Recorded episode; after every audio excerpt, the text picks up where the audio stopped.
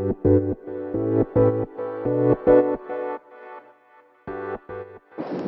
い、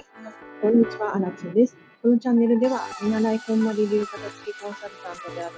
私が、もっとお片付けがしたくなる、そんな理由についてお話ししていくチャンネルでございます。ということで、皆さん、今日もお聴きいただきありがとうございます。ちょっと風が強くて入っちゃうかもしれないんですけど、すみません。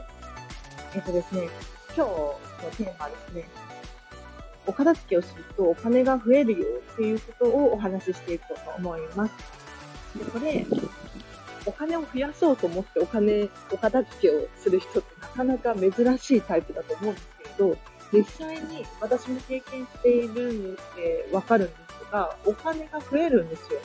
これ本当に不思議だと思いますよね。ただ、ちゃんと理由が分かれば納得していただけると思うので、ぜひぜひ、あの、参考にしていただきたいなって思います。で、お片付けをするとお金が増える理由っていうのがたくさんあるんですけれど、今日は何を何個持っているのか把握することによってお金が増えるよ、なんていうことを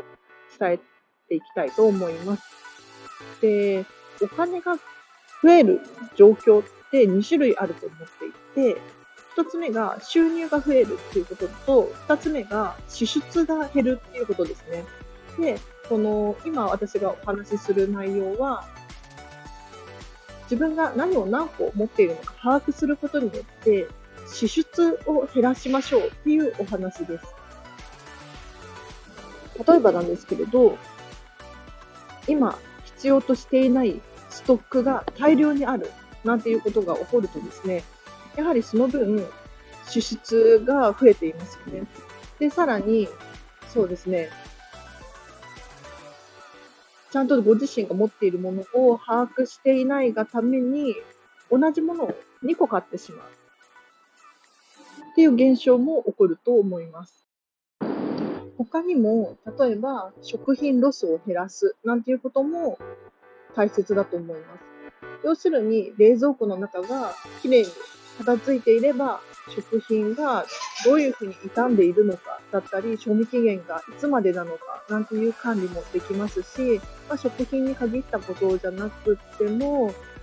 そうですね何か使おうと思って買ったものを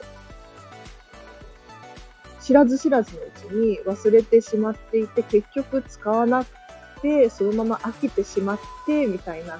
ことが起こると、もうお金は支払ってしまっているわけですよ。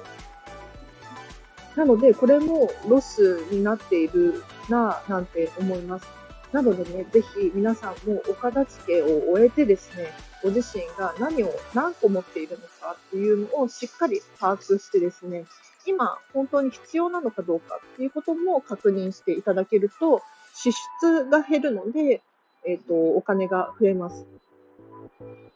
では、今日はここまでにします。ちょっとね、短くなってしまって申し訳ないんですけれど、ちょっとこれからお仕事なので、私は頑張って働いていきます。では皆様、今日日曜日ですね、あの台風もなんか去ったのかな？ちょっと風が強いので、あれなんですけれど、はい。日曜日、皆様ハッピーな一日を過ごしてください。荒木聖でした。